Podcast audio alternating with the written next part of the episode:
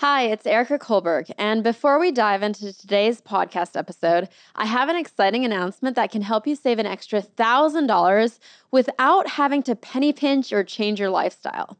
On Monday, I'm running my free five day savings challenge, where you'll discover simple and creative ways that you can save extra money every month. And whatever you want to do with that extra money is up to you. I'll just show you how to save it. The challenge is totally free to join. All you need to do is go to erika.com slash go. Erika is with a K and you can secure your spot. By the way, these strategies that you're going to discover can help you easily save money, whether you're a budgeting novice or a finance expert. And they're going to get better and better throughout the week. But I have to tell you, I'm so excited about this and don't want you to miss out. In November of last year, we ran a savings challenge and had over 200,000 people sign up. And on average, people saved $1,005 that month through what they learned in the challenge. That means our challengers collectively saved over $200 million. So trust me when I say you don't want to miss out on this one. And the deadline to sign up to be part of this free challenge is Sunday, 11:59 p.m. Eastern Time. So make sure you secure your spot and get free access today. Again, that's erika.com slash go, E-R-I-K-A dot com slash go. See you inside. Before I was 19, I'm $35,000 in debt. When did you have your aha moment? So I remember one time seeing my mom cry after a bill collector called her just really hit me there like, hey, the caliber of my future will be determined by the choices that I make. And I have to make better choices and own the choices that I did. Anthony O'Neal is a best selling author, course creator, host, speaker, and educator. He is passionate about helping people build wealth and find their purpose in life. Hey, your life is in your hands, and you got to take control of your life. You got to invest into yourself. Mm-hmm. You know, you got to start learning. I want to show the world that you can be successful financially. I'm Erika Kullberg, and you're listening to the Erika Taught Me podcast. You guys know that I love investing because you know that if your money is just sitting in a bank account, you're losing out to inflation every single year. That's why you invest it so that it grows for you without you having to put in any extra work. I've been using an investing app called Webull for almost four years, and I had them do something really special for my listeners. By using my link to sign up today, you can get between 6 to 12 fractional shares for free. All you need to do is open an account and deposit any amount, even a dollar, to claim your free shares. So just by depositing a dollar, you'll get between 6 to 12 free fractional shares. And if you're wondering what to actually invest in, we talk all about investing in episode 28. So go ahead and listen to that episode.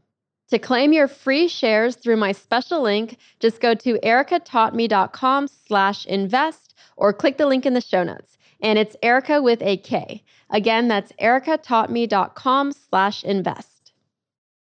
What was your earliest money memory? Ooh, E, man, I would had to be maybe 10 years old. And my dad pulled up a chair, not a stepping stool, a literal chair that we sit on and said, Hey, you gotta wash these dishes. And if you wash these dishes, I'm gonna give you one dollar." dollar. That's my first money memory. Is the first dollar I ever remember having was with me spending an hour and a half washing dishes and I thought I was just rich because I had a dollar. But it was a good learning experience because that was my dad's way of saying, hey, in exchange for money, you got to work. You got to do something. So you just can't get a handout. Because I used to ask my dad for candy and for ice cream and all that kind of stuff. And he said, hey, cool, great. You want some money? Pulled up a chair. I stood up on it. He ran the water. He ran the soap suds. Now wash the dishes. and he gave me one dollar. And now that I'm older, my dad, you robbed me, man. one dollar, hour and a half labor. of my time. Come on, dad. That wasn't even minimum wage. but that was my first money memory, though, and I love it though. Were your parents good with money? You know, if I say that, you'll get me in trouble, E. Uh, because you know, my mom and dad they love your show, so I would definitely say at that time they were not as good as as what they should have been. Mm. They're much better now, but back then, no. We I would definitely say respectfully, we we were living paycheck to paycheck at that time. But my father and mother always tried to make sure that they weren't doing the right thing. They wanted to make sure they set us up to do the right thing, and I respect that. When did you first start making big decisions about money and what do you think was the biggest money mistake that you made? You know, big decisions with money. Well, the biggest mistake that I ever made was that I think that started my downward path of getting money was uh, taking out student loans when I didn't need to take out any student loans. You know, so my father uh, went, it was in the army and he had the GI Bill. And so I went off to school and the GI Bill took care of everything. But I see all my friends getting their refund checks and buying, you know, rims for their cars and taking out ladies to eat and going on spring breaks. And I was like, well, shoot, like, where's my refund check? And then my counselor told me, well, you don't need it because your dad paid the GI bill. But if you needed to live, I mean, you can apply for it and you can get like 10 grand. I was like, ten thousand dollars. I'm 18. This is 2002. I'm like, ten. You know I can do it. Let me get that. And so I, I did it. And um, man, I, I never forget. None of that went towards school. It went towards. I bought um, spinner wheels. I'm gonna say uh, this is gonna show how old I am. I bought wheels that just kept spinning when you stopped. Oh, those are cool. I know them. You know what I'm saying? Yeah. You know, so I bought those, but I put that. It was five thousand dollars on the car that the transmission was blown and it couldn't even go in reverse. So the car could only go forward. but then we stopped, the car, the wheels kept spinning. And I'm thinking that was the worst money decision I've ever made in my life because I didn't need that. And so when I was exposed to you can borrow money and have all this cash on you, I went out and borrowed more money. I went out and took out more credit cards. And I was like, yo, before I was 19, I'm $35,000 in debt. And that's that doesn't seem like a lot today, but in 2002 at 18 and a half, that was a lot of money. And so I, I really learned a lot from that because I started getting bill collectors. They started calling my parents looking for me because I wasn't paying it. Because no one taught me like, hey, if you borrow money, you got to pay it back. No one taught me about what is interest on a credit card. And so I'm thinking this is all free money and I can just pay back whenever when now when those bills started coming, I didn't have the re- the financial resources to pay them. When did you have your aha moment that oh my goodness, I have to pay these back? I think the aha moment hit me when I had to drop out of school for making a bad decision. And my mom and dad just pretty much lined out all the bills because all the bills was coming to their house. And uh, I was like, hey, you right now, your monthly payments are right around $4,000. Eric, I wasn't even making at that time maybe 800 a month. And because I got kicked out of school, I had to drop out of school. I made a bad decision in school, and my parents was like, "Hey, we don't we don't condone that. So since you think you're a, a grown man, go find your own place to stay." I was homeless at the age of 19. I got four thousand dollars a month due on, on bills. I'm sleeping in the back of my car. My family, my friends are thinking I'm I'm staying with one of my girlfriends and I was actually sleeping in the Walmart parking lot. And life just really hit me there like, hey, the caliber of my future will be determined by the choices that I make. And I have to make better choices and own the choices that I did. And that's when life really hit me and said, okay, the first choice you got to make is you got to learn how to be a better man, make wiser decisions. And then number two, hey, if you borrow money, you got to pay it back. And that's when I really started realizing that I don't really want to borrow money anymore. I want to live free and have freedom. And so I started really just doing research and studying people. And, and I started studying Robert Kiyosaki, uh, Dave Ramsey, who I eventually connected with and became good friends and worked with them for a season, and other people in the financial space. And out of all those people, the Dave Ramsey method just really stuck with me. And I just started rocking that method of, of having a debt free lifestyle. How does it feel though in that moment when you're sleeping in your car? How can you feel hope that you'll get out of that situation? You know, I think for me, it was, you know, some people may not agree with this statement, but I think I needed, my parents knew that if they allowed me to come home after making that bad decision, um, after racking up that much debt, that home was honestly going to keep me in that lifestyle. And so for me to go homeless, the hope was it matured me faster. It grew me faster. It, it made me to look at myself in the mirror and to say, you know what? I was blaming my parents for not teaching me. I was blaming my friends for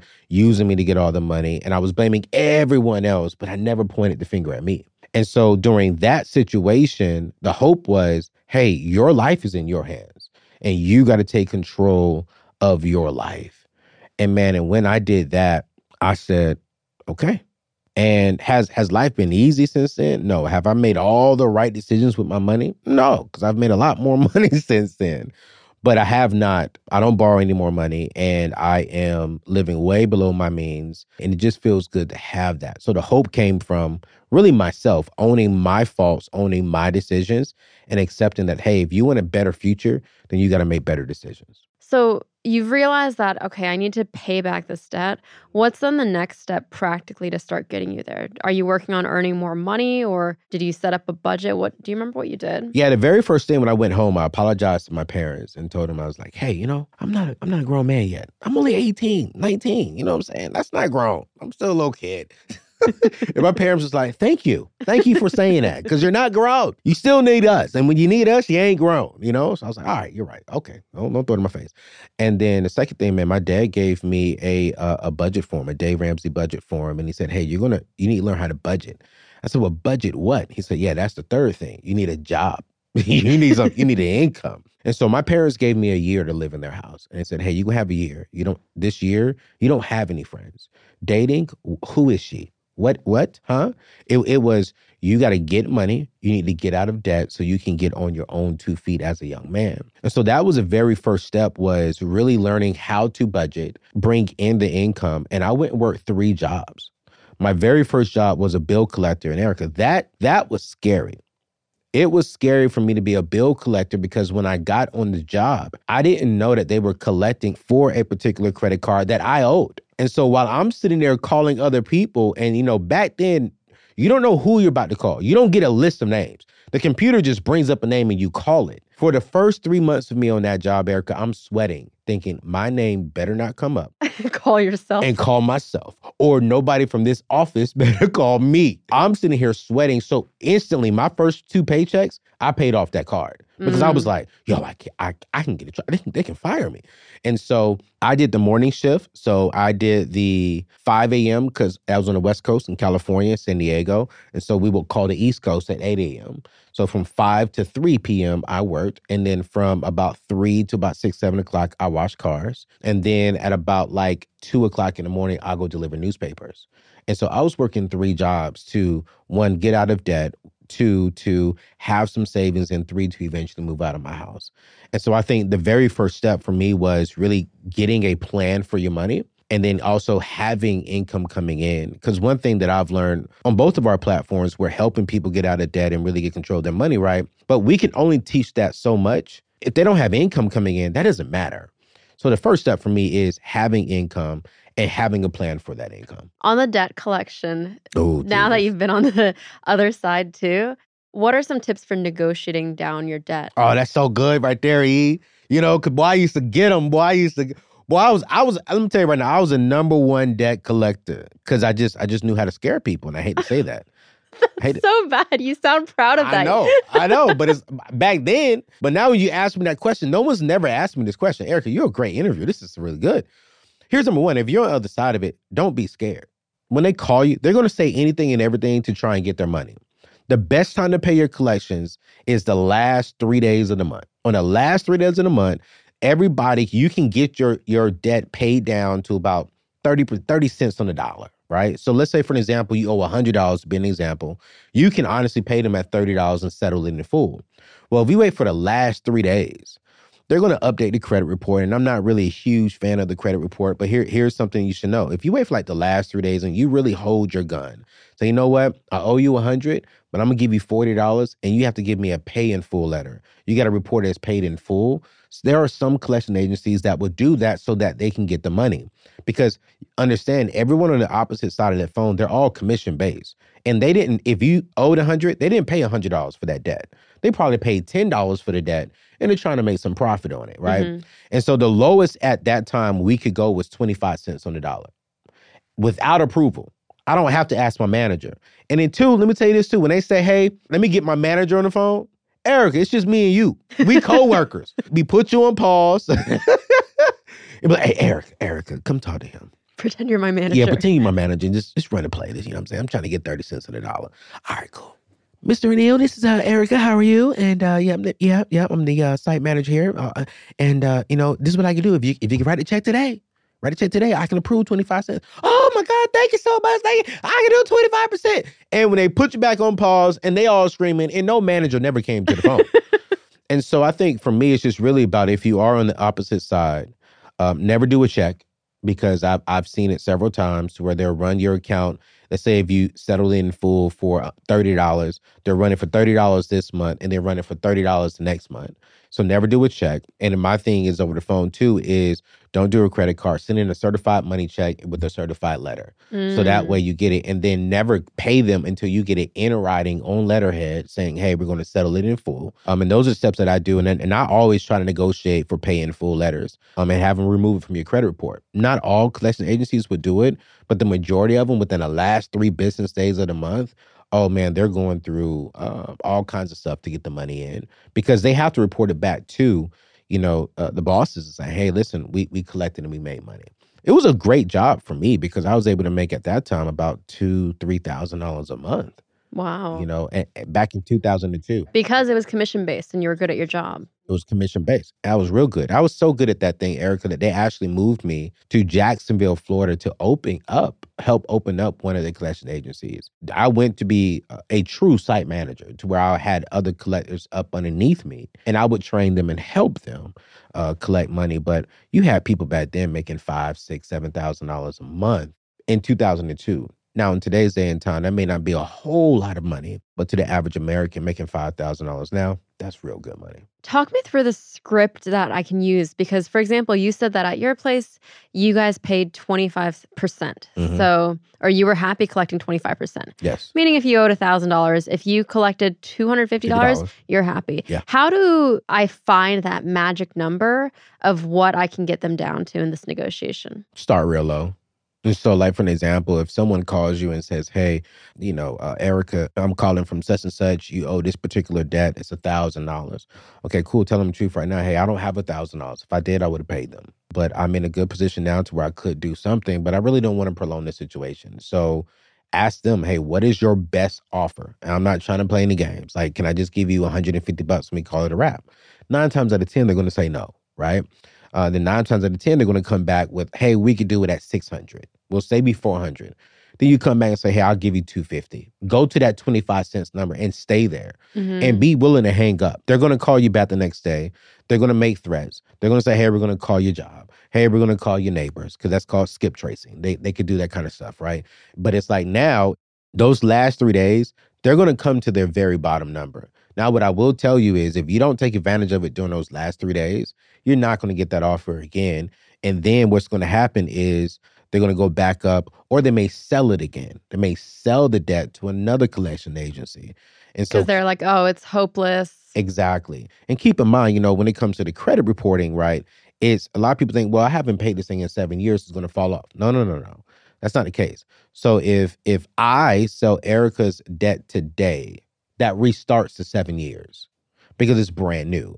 And so just take advantage. If you have the the financial resources, just tell them the truth. Hey, I'll, I'll give you 30 cents on the dollar. That's the best I could do right now.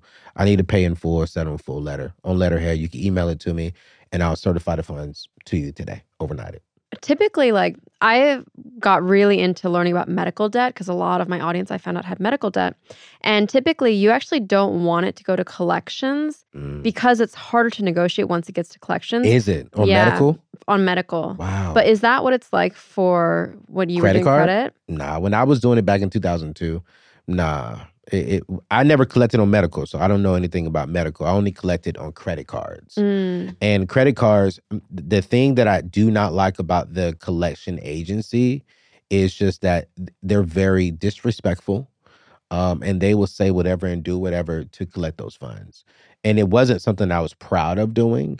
I know I never disrespected anyone, but I knew how to talk. yeah And I knew how to scare you a little bit before crossing that line. Because I remember one time seeing my mom cry after a bill collector called her. And I said, you know what, I need this job, but I don't want to get to that point to where I have somebody's mother's crime.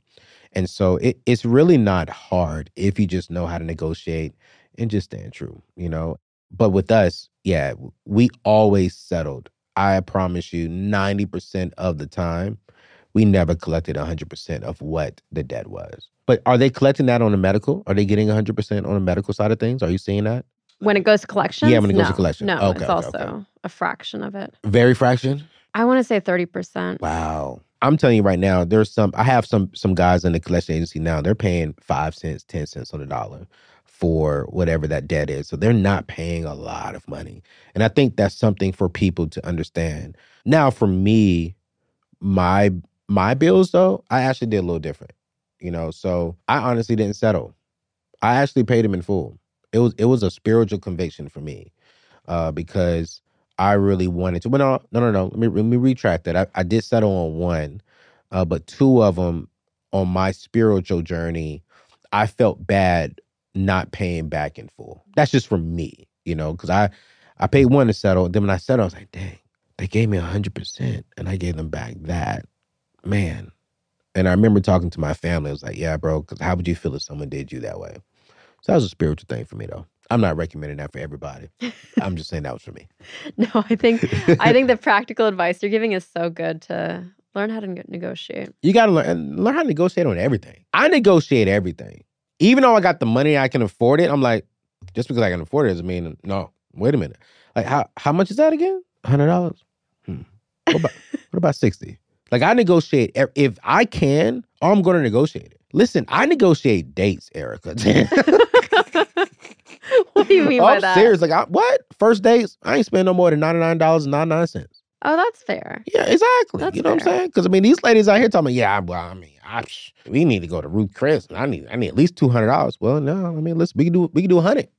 You want to do a hundred? You should do coffee dates.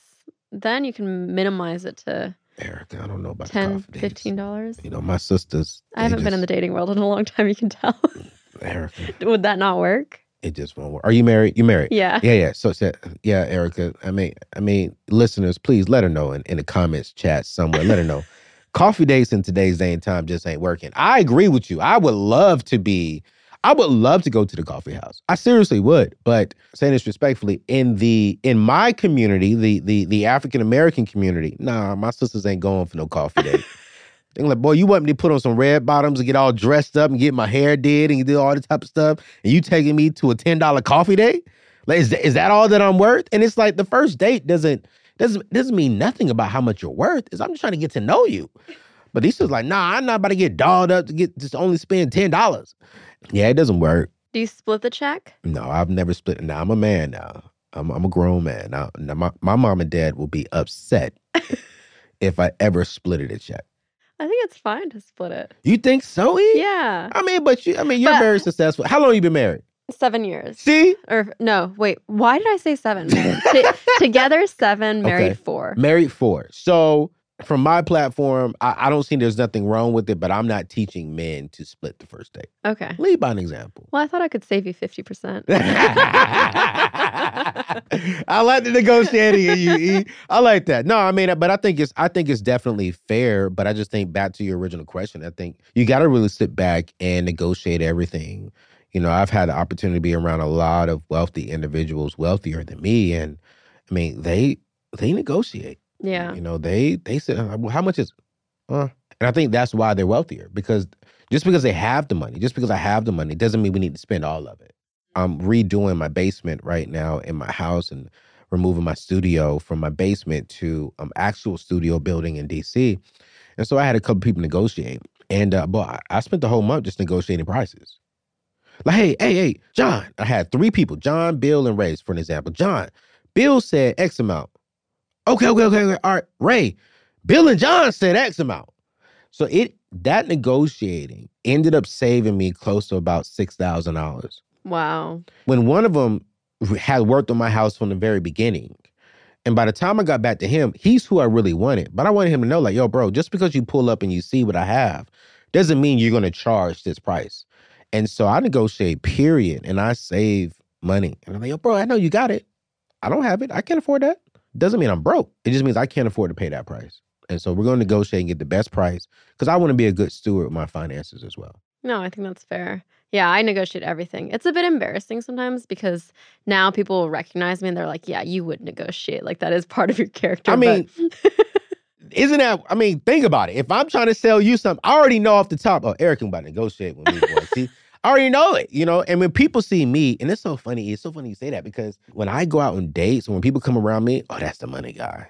You know, he don't he put that credit card away. I went out on one date and we were dating for a while. She was about to pay for it. I saw her go for her credit card and she literally and put her debit card out. So when people deal with me, Oh, it is funny. funny. Yeah, they just know like, well, this is Anthony O'Neal. Let's not have this conversation. Or, hey, Anthony is not going to spend this kind of money on this. And the truth is, I may, but we're going to negotiate. We're going to have a conversation about this price. If you're listening, let me guess. You have a passcode on your phone. And let me take another wild guess and say that you have a password on your computer. But why are so many of us okay just being completely unprotected online? We have no idea who has all our personal information online and whether it's the good guys or the bad guys who might be selling your information or worse. We're talking spammers, telemarketers, robocallers, people who want to know more about you and even where you live. My sister had her data leaked online, and because of that, her identity was stolen. And it was a nightmare to deal with. We had to lock down all her credit cards just for starters. That's why I'm excited to tell you about Aura, a sponsor of this episode. Aura can identify data brokers exposing your info and submit opt out requests on your behalf. When I discovered it, I knew I had to try it out just to see if my information had been leaked online, which they let me see instantly after I signed up. And get this for my audience, they're offering a free 14 day trial so you can see if your personal information has been leaked online. To find out now, go to erikataughtme.com slash aura to claim your free 14 day trial. Erika with a K and aura is spelled A U R A. Again, that's erikataughtme.com slash aura, and I'll also leave the link in the show notes. Wait, so that's right. You don't believe in credit cards. You Yeah, don't have don't. any credit cards? No, Just your debit card? just my debit card. You realize how crazy that is? Hey man, I mean, I understand that. I think for me, and here's my here's my truth, right? And I can say this now. I don't believe that credit cards are just it's not a bad thing. I think for me, I want to show the world that you can be successful financially and not borrow any money. Now, mind you, I have real estate and I borrow money for my real estate, right? But to go buy this iPhone, I'm just going to pay cash for it. You know, to go buy my cars that I have, I saved up and paid cash for it. And it's not because I feel as if that having a credit card is just the dumbest thing in the world. I don't believe that. I believe that for the majority of the people in America, they cannot have a credit card. But Erika could. A a someone else, one of my mentors, very, very well known, he does. But I just want to be an example that hey, borrowing money is you don't have to. Now, of course, when it comes to real estate, you know, my philosophy is like, hey, borrow what you can to go to go get into real estate, build those investment portfolios up. But why are we borrowing money to go to go buy a pair of uh, Louis Vuittons or Gucci? Yeah. Why? That's fair. If You know? are if you're borrowing on a credit card and don't pay it back in time and have to pay interest, I agree. Yeah. That is frivolous and unnecessary. But generally, you know me, I love credit cards. know I, get my do, benefits, I get my points, I get the warranty extension, I Yeah, get do. baggage insurance, everything that comes with these credit cards. I love it. I love it. No, I'm serious. From a personal tip, man, I just don't. I actually like the freedom of of waking up and knowing that I don't have any debt out there other than my mortgage, um, and it just feels so good. Um, I remember when I went in to purchase my my dream car, and it was like, "Yo, we need to pull credit." I was like, "No." I mean, why? Why are we pulling credit? I was like, "You better pay cash for this." I said, "Yeah." They said that is the dumbest thing you could do. I said, "Really?" I said, it's dumb for me to pay cash for my car that I plan on keeping for like 10, 15 years. Because the kind of car that I, I, I purchased, the body style don't change for at least 10 to 12 years. And What's so the car? it's a Bentley. Oh, Yeah. I saved up for that thing about four years though. you're so fancy. Hey man, listen, I saved. I saved for four years. So you I can drove. you can pull up in the Bentley and then take them to ten dollar coffee because then they know you have the money. But see, that's what I'm trying to do. But that's the problem. I pull up in the Bentley and they're like, why are we going to Starbucks? you know, so I'm like, oh my gosh. But I mean, you know, I saved. I mean, I saved like close to like 30, 40 grand a year and drove an Acura TL um, until like the wheels almost came off. I had like 213,000 miles, I think, right around 200 something thousand miles in that car before I sold it. From there, I bought a Porsche and bought an old Porsche, like 2014 or 13. Drove that, put 100,000 miles on it, and just saved because I knew where I wanted to go. hmm And I just wanted to be an example to people that, hey, you can do this financing it or you could do it paying cash. And I don't think there's a lot of people on the cash side showing good examples. Everyone that we see on the pay cash side is it's the be frugal and and and drive the Honda with the ugly cars and live in his home. And I'm like, yeah, no, that's not me. I like nice things. But I I don't want to have to be in debt for it neither though. So if, if that means I had to save for four years and pay and, and I bargained. See, I negotiated. I walked up in that joke. I said, nah, man. They had this price. I said, nah, I walked off. I said, listen, man, if y'all want this, it's cool. I went in right around the 13th of the month. I remember in the middle of the month.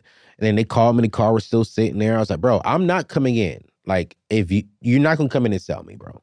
You should know this by now. I was like, I know AO, I know AO. I said, send me the invoice. I'll get the certified check and I'll come up there. You're not selling me no extended warranty. You're not selling me the fix the wheel package. You ain't selling me that. I'm bringing in the check. I'm gonna sign the paperwork and here go your check. And they literally gave it to me for what I asked for. Wow. But I was also willing to wait.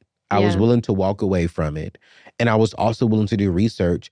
And the, the the good thing about it was it was in my city, so I didn't have to travel. And here's the thing: I was negotiating. I said, "Hey man, they- they got one in Florida. It's about five grand over my asking, but I'm pretty sure if I call them right now, they'll do it." So the sales rep came back to me about like four days later and said, "Hey man, if you come in and get it, we'll, we'll sell it to you." I said, "Cool, great." Came in there, and it feels good to drive that car, and I have the pink slip in my safe. You know, like I, I just love to know that I own it. It feels good, but I have a lot of friends who are doing exactly what you do, right? You know, they have a credit card, they're financing things, but they don't really finance cars. They're like me, but they Yeah. they have- Financing cars is a no no for me. is it for real? Yeah. I didn't I didn't know that. E. For real. No. Yeah, you should I gotta not. bring you on my show. This would be a good You should not be financing cars. You shouldn't. You should What's your philosophy on it? Do you think this is your show and I'm asking you a question? Make sure I get this clip to put on my channel. Okay, here's the question to E. Why do you think financing cars is a no-no for you then? I think if you have to finance a car, you're buying a car that's out of your budget. Can y'all put the camera on me? Come on, E. Let's go. No, okay. So one of the things that you said was so good was once you agreed on the price for the car, you said that's it, don't add anything on. Because there's this psychological thing that happens when you buy a car and you negotiate it down. Okay, you get it down $3,000 and you're so proud of yourself that you're on that high.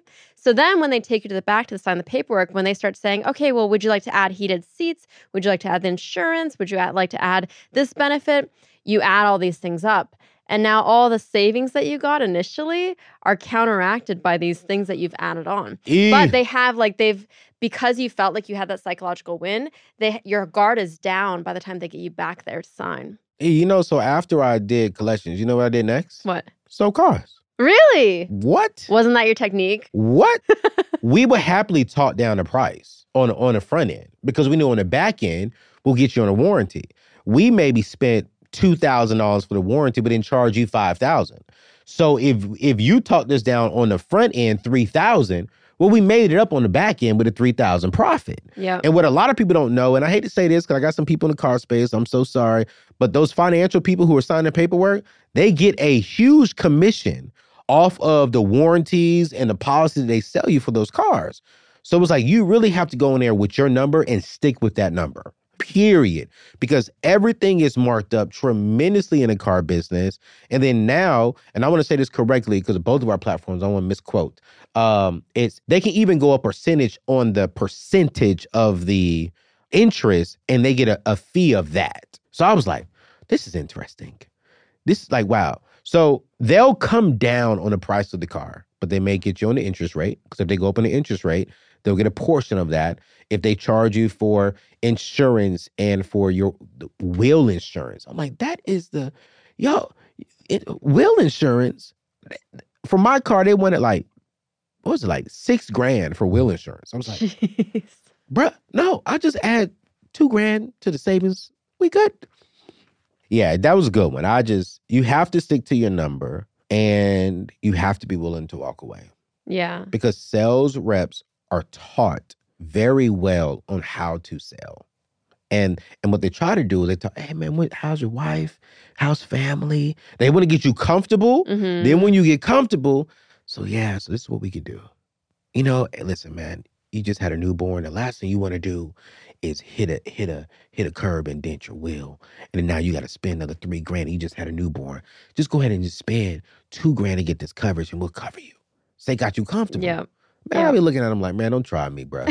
You've been on the other side, so you I've been on the other side. And it's just me. I just done the research and I know this is my number. And this is why I'm very big on emergency funds because things will happen with our cars, Yeah. right? Especially if you're buying used, like what I teach. Something is bound to happen. If, if you're married, your kid may scratch a car, you may get a dent on a car. This is why I encourage three to six months of expenses. But then also, if you do have a little bit more of an expensive car, like a BMW, Mercedes, add just a little something on top for that, you know? So that way, you're being wise and you don't have to dive into your three to six months of expenses, but you also have a car fund just in case something, not just in case, if it's just a matter of when something's going to happen. Yeah. I did actually hit a curb in my car and I had to get the wheel wheel replaced. And what I found out was I didn't have to replace the whole wheel. I just had to get someone to come out and just fix the wheel. And that was only 400 bucks. I'm like, wow. So do your research, stick to your number, stick to the plan. You be straight. The stick to the number is so good because this is another one that you can confirm, but car salesmen use is they get you to psychologically envision owning the car already. So they'll say, okay, come in the car, like, let's do this test drive, feel the breeze. And they want you to envision owning it so that your price goes up. But the whole thing is you have to have that price, your max that you're willing to pay before they get take you through this experience. Oh, you're so good. That's good, E. Because here, here's what I'm gonna do if I'm a salesperson. Let's say if you come in and you want to drive, you say, you know what, I'm looking for a Honda. Well, they're gonna go put you in a Mercedes, and they want you to feel the Mercedes because it costs more. They can sell you more on the Mercedes, and so now they know, like you said, own. it? How does it feel? You own this. Oh my gosh, yeah. How much more is this gonna cost in a Honda? Well, you know, we can run the numbers. We we can make it work for you. But look at that leather. You feel how that leather is gripping you? The Honda got cloth in it. and so you're right. It's like you got to stick to your number and you go there. If you know you want that car and that car is in your budget, go only drive that car within your budget because they're going to try and upsell you with a better car, Yeah. a car that has more margin in it, right? So do your research, man. Just just do your research. That's the key thing. I think people go into anything when it comes to money, they go into it blind. They don't research when it comes to purchasing a car, making an investment, investing into stocks, uh, buying a home. They're not researching on, okay, wait, is this a good number? Is this the best investment for me to make? Is this a good car? What's the quality of this car? Is this a good dealership? Are they known for ripping people off? And so the key thing that I tell everyone is before you purchase anything over $500, do the research. Just study and just see what's going on. Everyone's talking about the new iPhone right now. And I'm like, well, if you got the iPhone 14, why are you buying a new iPhone 15? It's the same phone, just with a new charger. Why are you gonna go spend a thousand dollars? And then I think they said like nearly six percent of the people are actually financing the phone. So why are you financing this phone when it's the same phone as the previous one, just with a newer charger and it can charge a little bit faster and it, it's the same charger work for your computer now? That makes no sense. Keep your money. Yeah. Do the research. Of all these things, what do you think is the number one thing that car salesmen do to trick you into buying more? I tell you, bet they gonna be upset with me. But we can get your payments as low as three hundred and ninety nine dollars a month, but your interest rate is at twenty percent, and your car is gonna cost you about fifty thousand dollars. Just an example.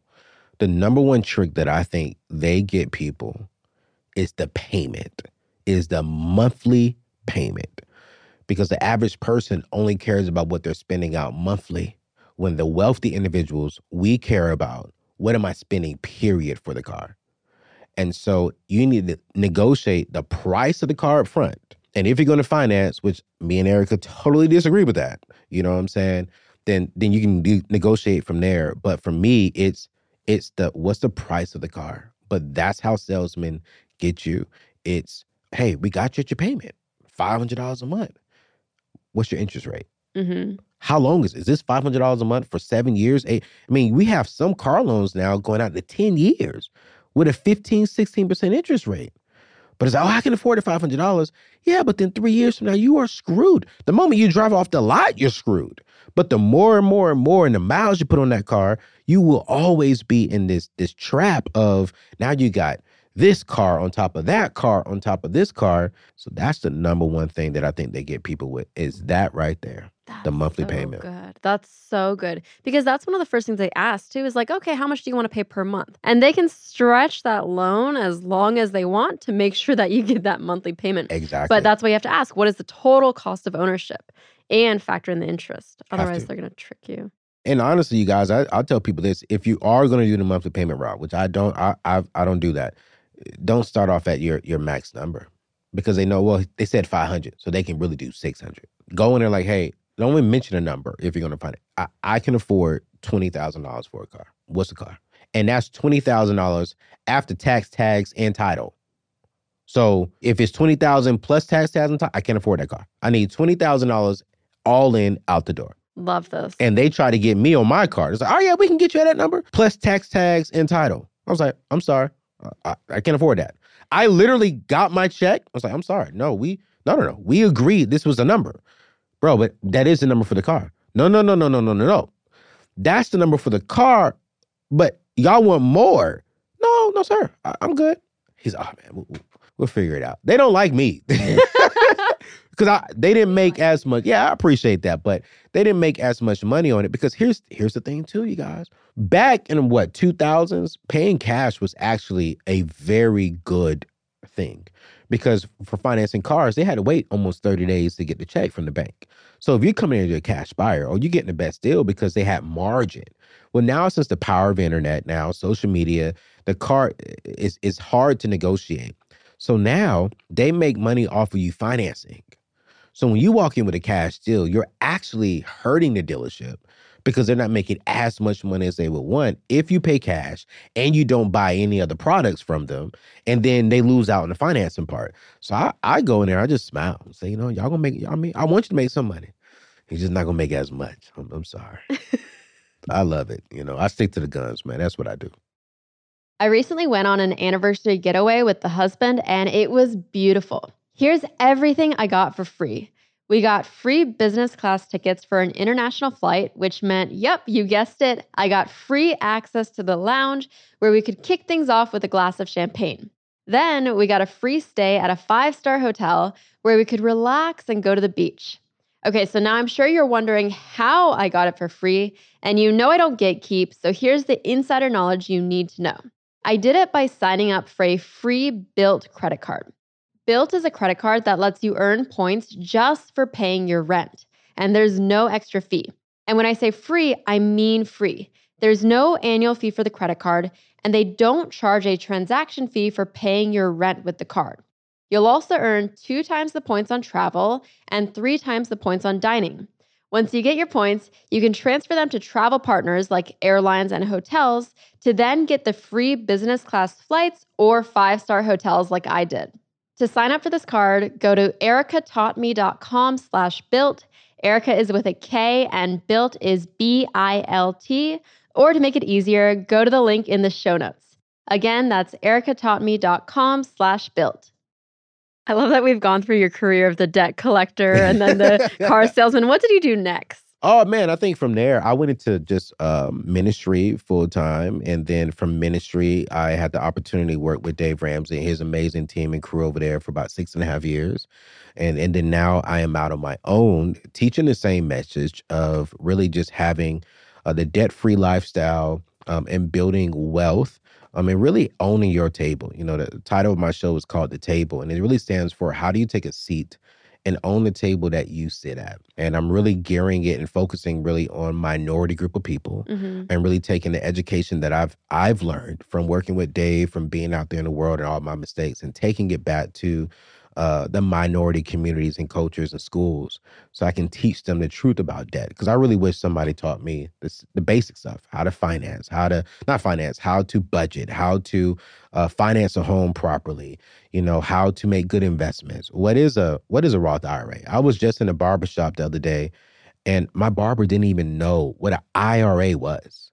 And I was like, okay, I got a lot of work to do because the basics A lot of people want to make a lot of money and make it quick, but they don't know what to do with the money when they get it. Mhm. And we make bad decisions. So now I'm in the space of like just really taking this message uh, to the minority group of people and, and individuals. And I'm having a blast doing it because just seeing someone's face, you know, seeing a single mother of two kids, understanding and learning what's a custodial Roth IRA, you know, um, learning how to set her kids up to be better than her and than what she is at now just puts joy in my heart to really teach the basic of financial literacy. Um, and I turn a lot of them on to you too. I'm like, yo, she be dropping some facts, y'all. She be teaching you some things on how to get them. Watch her, watch her.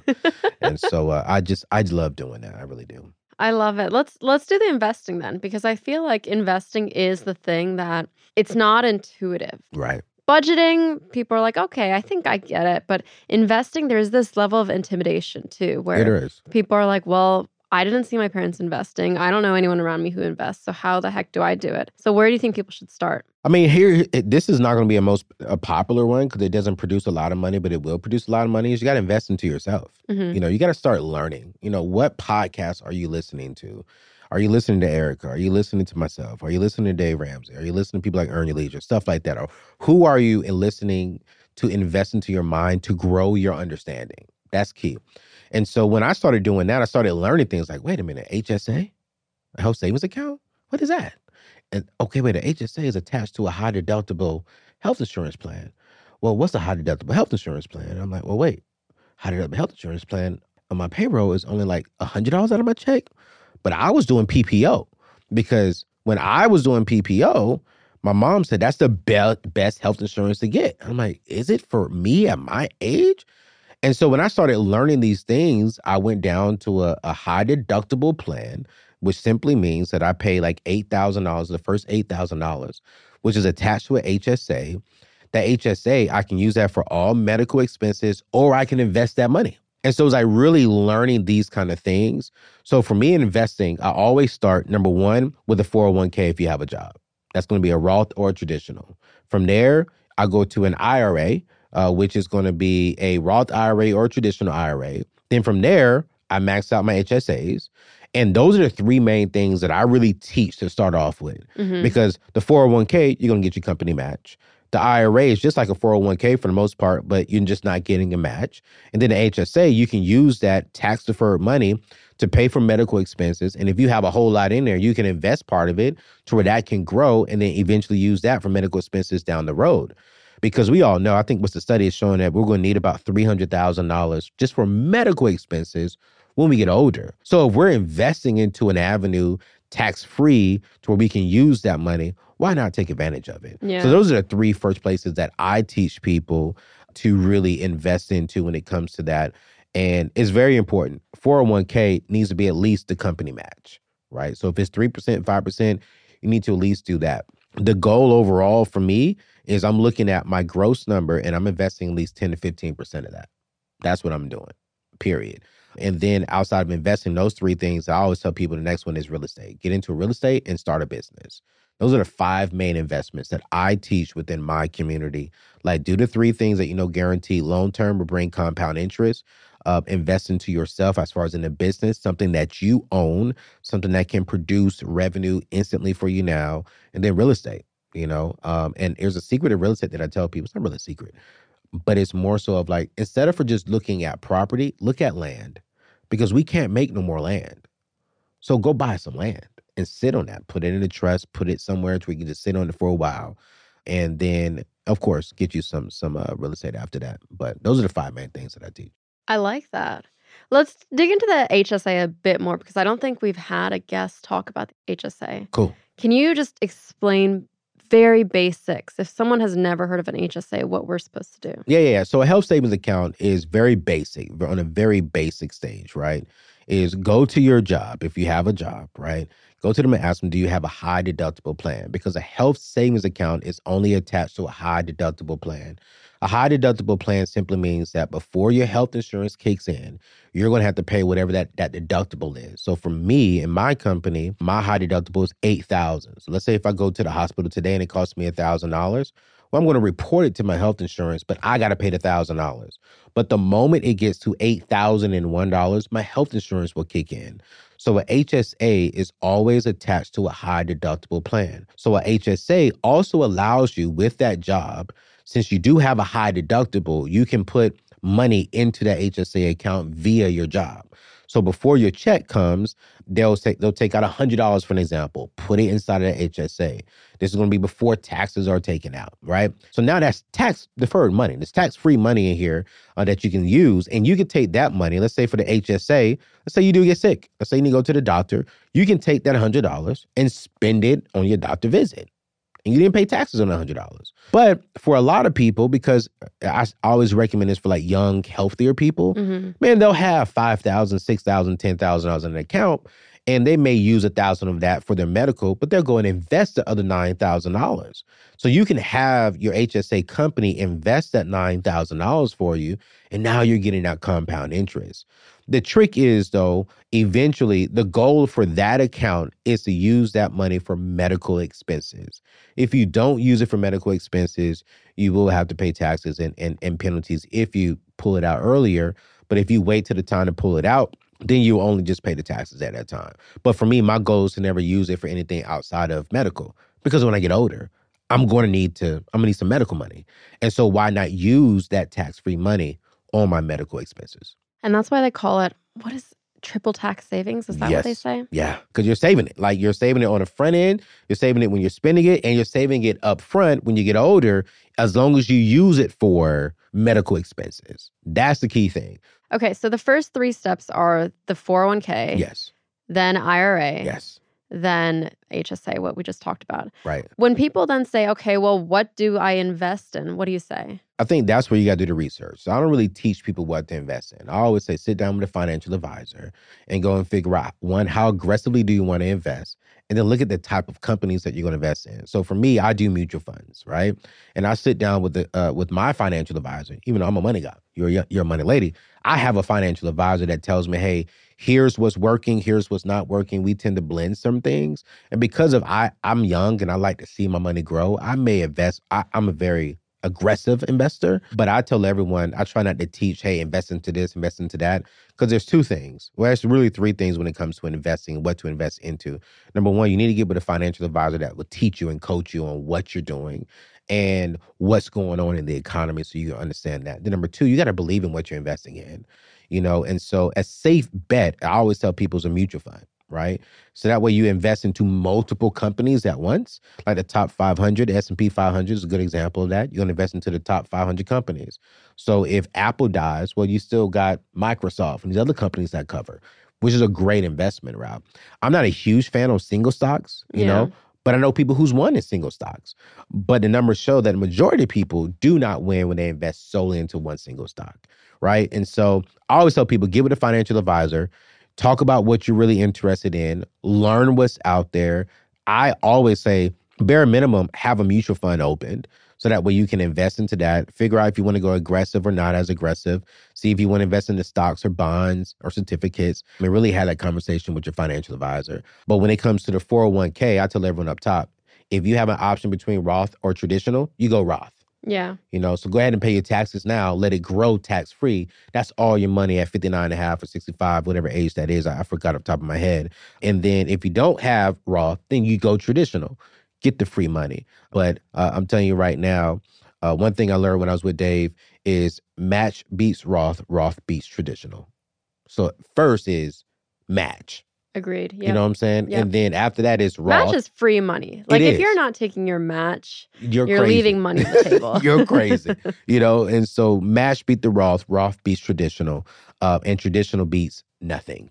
So you want to be investing as much as you possibly can into safe areas. And then I think from there too, man. I mean, there's other things you can invest into if you want to have play money and try it. Cool, great. But those are the foundations that I believe in. Yeah. And I think even if you're doing having play money to invest into other things, yeah, it needs to be a smaller percentage. Absolutely. You and know, probably I, only after you max out those first few buckets. Teaching good. I did the crypto play and I was scared and I don't like crypto. But I was like, you know what? Let me just play a hundred dollars. And then I started seeing it go up. I said, let me put twenty dollars back in there. It started going up. I said, okay, I'm put ten dollars in now. But I never went and just put five, ten, fifteen, twenty thousand dollars in there because I, it wasn't something that I felt comfortable doing. And with my play money, watch this. I put all of that, I'll say not all of it, I'll say about at least 90% of it, play money, back into me. So I'll put it back into my business, back into my education, back into masterminds and groups because I I am the number one investment that I can make. I'm I'm better than a match. I'm better than a 401k because I can grow me faster than anything else. And if I'm growing and evolving, I'm going to invest better. I'm going to be wiser with my money. And so what I what I tell everyone, yeah, if you want to have play money instead for buying a pair of Jordans, you want to go put that into the, you know, to the crypto, Bitcoin currency, I'm cool, great with that. But when you have some real play money, you have some margin, the best investments, like you said, is max out everything that you can on the safe side get aggressive a little bit with it on the safe side, but then what are you investing back into yourself that can grow a business that you own, that you have control over, that builds you a legacy? And that's that's the season that I'm in right now. Is what am I building that while I'm sleeping, while I'm on sabbatical for a month, I'm still generating income.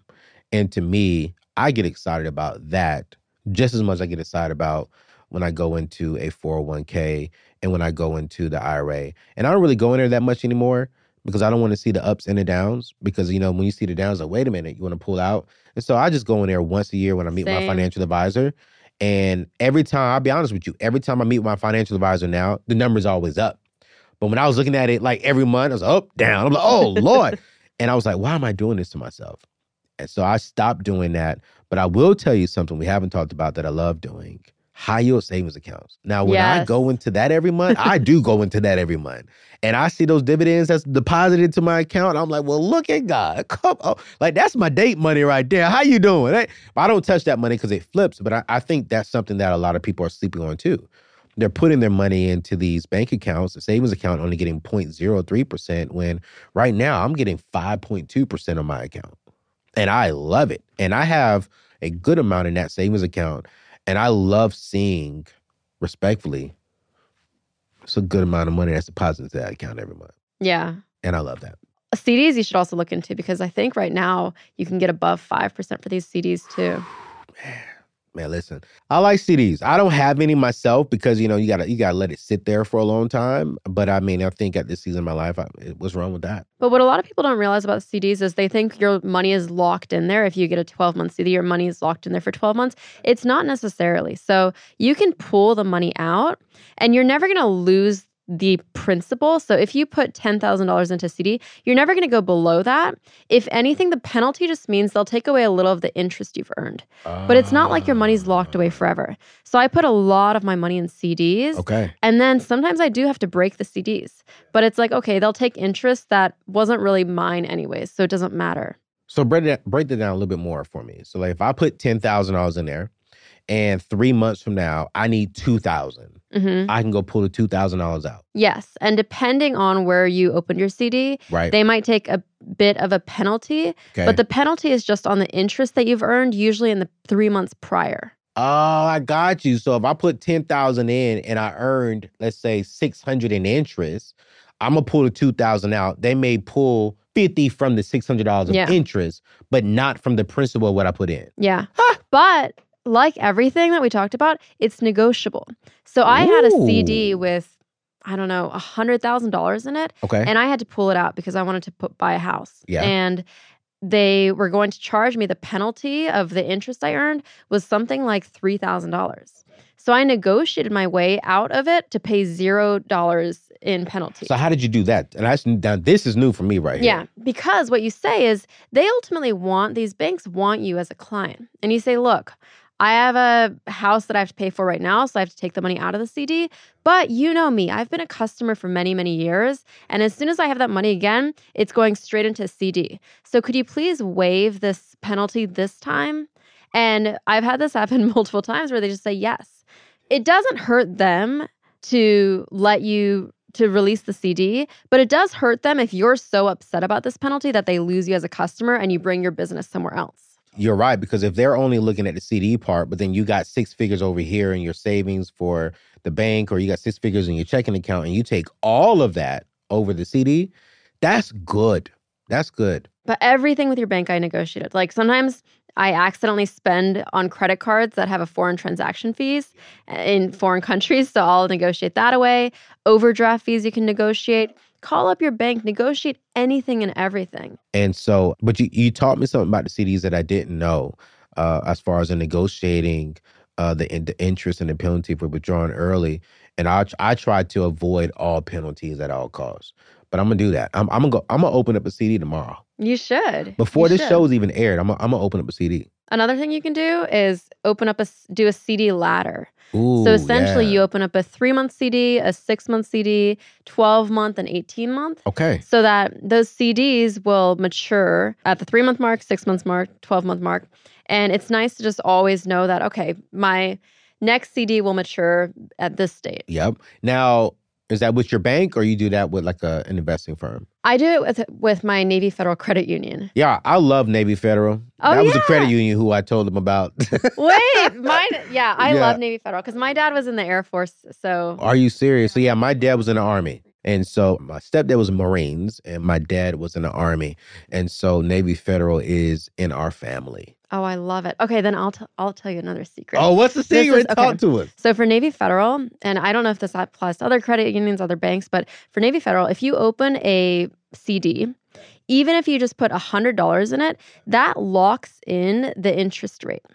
So if the interest rate right now that they're offering is 5%, open up a $100 CD and then 10 months from now or 5 months from now, you can put more money into that, but you're guaranteed that interest rate still. That's definitely not working for my bank. I won't say the name of the bank, but that's not happening at my bank. I did not know that. because like we all know interest rates go up and down Yep. and so if the interest rate starts to go down you still have that cd open that's locked in and you can add more money to it And then it goes back to like, hey, if you put ten thousand dollars into it, but then you need to take out two thousand, you're just gonna lose money off of the interest, but not off of the principal. yeah But you locked in at the five percent Yeah. per se, if that was the number. exactly so even if you put $100 in just and you need to take money out just take $50 out so you still have $50 in and is locked in the rate Wow, man, I love it.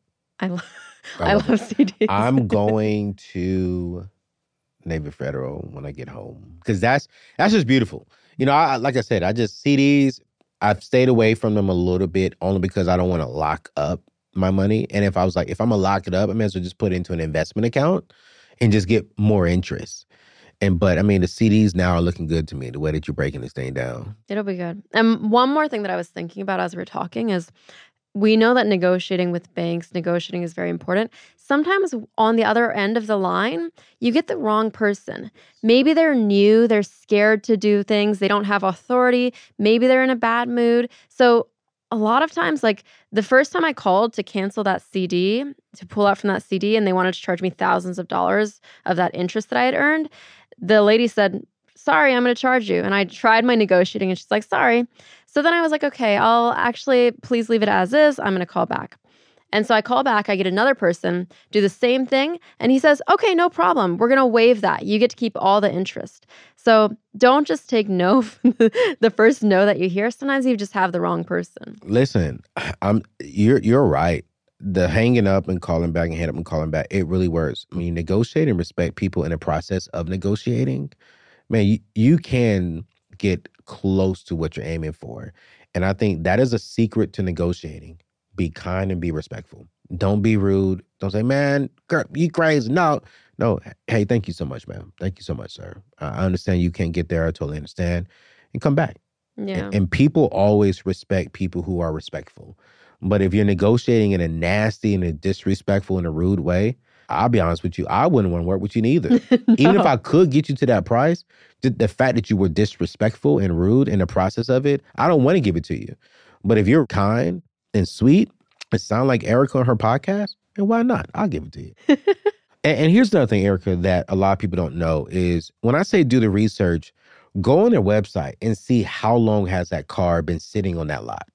Because once you hit 90 to about 100 and something days, they're actually losing money on that car because it's just sitting there on the lot. So I honestly love looking, okay, has this car been there for about 100 days? Cool, that means price is price too high. So if I come in there with cash, like, hey, I'm gonna give you a deal today, paid cash, they're actually a little excited about that because that car's been sitting there. Where you're probably saying, well, Anthony, how are they losing money on that car? Well, if they have, let's say they have $30,000 locked into this car and it's just been sitting there, well, that's $30,000 that they cannot use to go buy another car. Mm. So if you go in there and say, hey, listen, I'll give you 30000 or I'll give you $28,000 for the car, well, they get $28,000 of their money back to go now shop for another car and get a better deal for the next time they sell the car. So I'm always doing the research on how long has it been there? If it just got there within the last week or two, I'm not going to get the best deal because it's it's it's been there. It just got there. I mean, and so if it just got there within two weeks, I'm definitely waiting for the last day of the month, not the last Mm. three.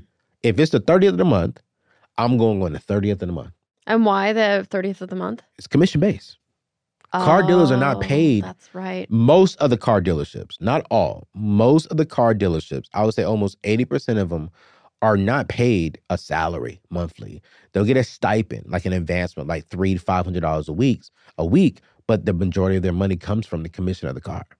And so I'm going the last day because I'm going to help them get a paycheck. And that salesperson can't make the final decision. It's going to go to the sales manager, right? They're going to fight hard for the sales manager to get this deal to go through because they want to eat next month. Mm-hmm. And so the sales manager eats off of what they sell too. So when it comes to negotiating, last day of the month, do your research. And if it's been there longer than 90 days, oh, you're in a good sweet spot. One of the things you were saying was that you invest in yourself, and that's the best investment because you can guarantee that there's going to be a return on investment there. What would you spend a thousand dollars on if you're investing on yourself? I would spend a thousand dollars to sit in a room with you for one day to learn how you build your platform. I would honestly spend ten thousand dollars in a room with Erika to learn how she built her platform. Because the thing is, there's things that you teach on your podcast that's free and it's great, but there's clearly a science that you and your husband have have learned to really build the platform you have. I think a lot of people sleep on that. Like, well, why would I spend that much money to sit down with somebody to learn something? Man, you put Bill Gates in this room. You you put a Dave Ramsey in this room. You put a you put a LeBron James. You put a Mark Cuban in the room, and they say, "Hey, I'm going to spend a day with you." Hey, hey, you put Jay Z in this room. You know what I'm saying? And I'm gonna spend a day with you, but it's gonna cost you ten grand, fifteen grand, a thousand dollars. I'm I'm paying that money because of the wisdom that will come from that. Because of I I get to pick Erika. I get to ask you specific questions. Like, hey, Erika, I mean, you got millions on like Snapchat and millions on YouTube. Like, what are you doing? And you're helping other people make money. Like, how? What should I do? And I'm I'm gonna get that information. And so once I learn, Erika, oh man, oh, you can't stop me. Once you show me what to do, once I learn what to do, oh, I, this is why I say I'm better than a 401k because now I'm gonna take that information and I'm gonna go copy the cat just my own way. And I'm gonna duplicate what you taught me in my own flavor with my own touch. That's guaranteed income that's coming. I ain't gonna make five, ten, twenty thousand dollars in one month. I'm not gonna make that on a 401k right right now. You know what I'm saying? So for me, investing into myself, I'm looking for mentors. I'm looking for coaches that I can invest into them.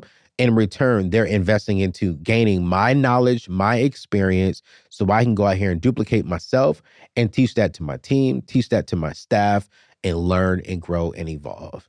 And that's the very first thing. When I stepped out on my own, I'll be honest, man, I spent I spent a lot of money to be a part of a mastermind.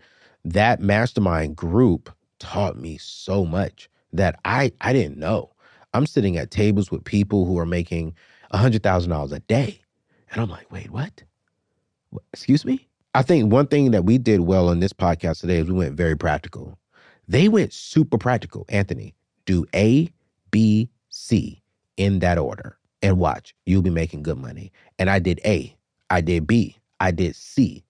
And I went back to them and said, and see what you did because I now learned so much and I'm making good money. So that's what I would invest into is just really the knowledge and the wisdom mm-hmm. and getting a coach. Um, and if you ever have a mastermind, just let me know. I'm gonna do it myself.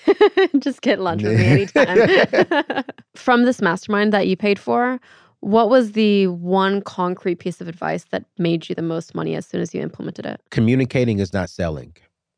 I am a great communicator. I know how to get on the stage, and I'm, I'm a preacher at heart, you know. So I'm a cre- I'm a Christian. So I grew up, went to seminary school. I, I know how to get on the stage and encourage people, but encouraging people is not selling. And I thought I can get on there and I could just just get them excited to buy into my product. That didn't work. I failed.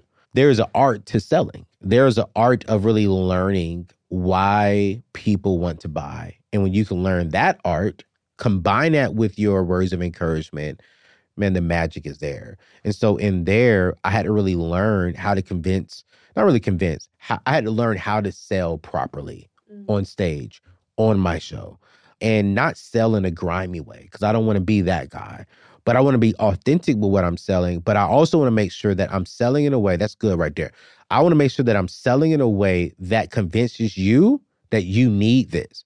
Like there's something in you that's saying, I need something like this. I need to do better at showing that I have that. I wasn't good at doing that. And so there was this one guy, he literally coached me for uh, six months. And I paid him about $3,000 a month to be my sales coach. And he taught me, like, hey, here's how you get someone's felt need. And when you can understand their felt need and show that you have the answer to that felt need, you have the solution to their problem, you're selling like crazy. And I mean, the first time, the very first month that we launched with him being my sales coach, we did over two hundred thousand dollars in sales. Wow. And I'm like, wow. But again, I paid to be in that room. When I got into that room, not everyone in the room could really help me, but I found the people in the room that I could help one, be a service to, and who they can help me. And man, it that's it's just been a great. And I was giving them some love. It's the Wellspring Group. You know, it's a great group of people, young entrepreneurs who are uh, Christian believers and said, "Hey, we want to help build a kingdom and help make kingdom millionaires." And man, it's just been a blessing. I love that. It was love a, it was a good thing. Sales. I I hate selling. Can I be honest? I hate selling. I hate it because I'm like, I wish I could do what I do for free and still live the life that I want to live. But I mean, it's like I never want to be the guy that's a grimy salesperson. But because of him, I learned how to how to sell and feel good about what I'm selling. Mm-hmm and that's that has helped me out a whole lot uh, because I have some of my platform and then it's not generating income. That was that was rough. But I think we both have a similar mentality and business format here where 99% of the content that we put out is free. Yes. Anyone can access it. And then just 1% of the content for people who want to go even deeper with us, they can buy your Impact Creator Society or they can buy my 3D Money. And those are just for the 1% of people who want to go deeper. But for the majority of people, our content is always going to be free. And that's how we have the impact that we want to have, right? Absolutely. I, I believe in giving away as much as I possibly can for free. And even my philosophy is if I do sell something, it needs to be super affordable. Because, you know, we both teach our people to be wise and, and good stewards of their money. So I can't tell someone a budget, but then I'm charging them a $15,000 product. It just doesn't make sense. Mm-hmm. So my product is like my ICS uh, Impact Creative Society program is on like $67 a month. That's affordable, uh, but it's going to generate you income. So it's like for me, I try to give as much away for free as long as I possibly can. But at the end of the day, both of us, you know, you're married. I'm trying to get married one day. We got to eat too. And so we got to make products that is worth your while to invest in. And that's one thing that we're very big on our team. Is like, is this product worth what we're going to charge? And if if that answer is yes, we won't charge it. It needs to be worth more than what you're going to pay. Mm. If it's worth more than that fee, then we have a good product. If it's only worth that product, then yeah, we don't we're not going to sell it. We need to go back to the drawing board and come out with something that you feel like when you get it in your hands, it's just wow, thank you, AO. And that's that's one thing we're working on now. All right, let's do a little rapid fire round. All right, let's do it. Yeah. Yeah. okay. If someone says I want to be a millionaire, what are the three things that they have to learn in order to become a millionaire? Ooh, uh, millionaire one vision. You got to have a vision of where you're going. Aim at nothing. You hit that all the time. So number one, you got to have a vision and clear direction. Number two, um, you got to. I think at the end of the day, you got to figure out a business that you can run and own yourself. And number three, my philosophy, and I'm not looking at Erika when I say this, is you got to learn how to not have as a lot of debt. You can't have a lot of debt. Okay, that those are my three things: vision, business owner, avoid debt. Good. Okay. Someone. I don't. It's not like I like I know, I debt. know, I know, I know, way. I know, I think know. it's. I think using credit cards in a smart way Wait, is I great. I got to bring her on my show. We got to have a talk about it. okay. Next, if someone has so much debt that they are feeling hopeless, what do you say to them? I understand. I'm going to give them empathy from the very beginning. I believe empathy supersedes the feeling. It just like, okay, wait, I'm not alone in this. And while I only had $35,000 worth of debt, I would tell them like, I still felt the weight of it, but tomorrow can be different. And I tell everyone, don't look at the large amount of debt. Look at the first thing in front of you that you can attack right now. And then the next day, look at the next thing. And eventually, when you know it, when you look up, you're out of debt, you know? Um, so give yourself grace get on a plan, find a plan that you can follow, uh, whether that's a Dave Ramsey plan, my plan, Erika plan, whatever that plan is. You find a plan that you like and that you can stick with, stick with that plan, right? And then from there, man, your life will be different. And I tell this to everyone you have to be willing to be uncomfortable for a season to change the rest of your life. And the reason why people stay in debt is because they're not willing to be uncomfortable. They honestly like being the comfort. The, the uncomfort they have now has become comfortable. It's it's become the norm. And I'm telling you now, you can change. Give yourself 12, 24 months, be aggressive, and you'll thank yourself in two years that you are willing to be uncomfortable and you took it one step at a time. That's good. Okay. If someone says, I'm so inspired by this, what are the three things that you want them to do this month for their money? Oh man. Uh, number one, sit down and write a vision for your money and a vision for your life, right? What is a vision for your life? Hey, I want to send my kids off to college, um, you know, with no debt. Cool, great. Is it in your budget? Are you saving for your college fund? Are you investing into a 529? We didn't even talk about that. You know, we can't talk about everything on the show. Man, this is good stuff. but it's like you if you if you're inspired today, have a plan for your life, have a plan for your vision uh, for your money.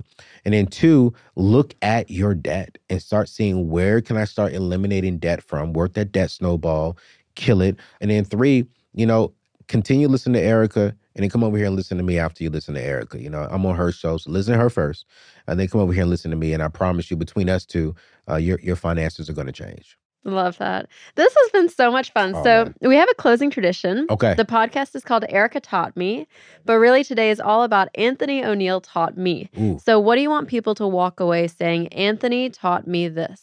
I want you to say this.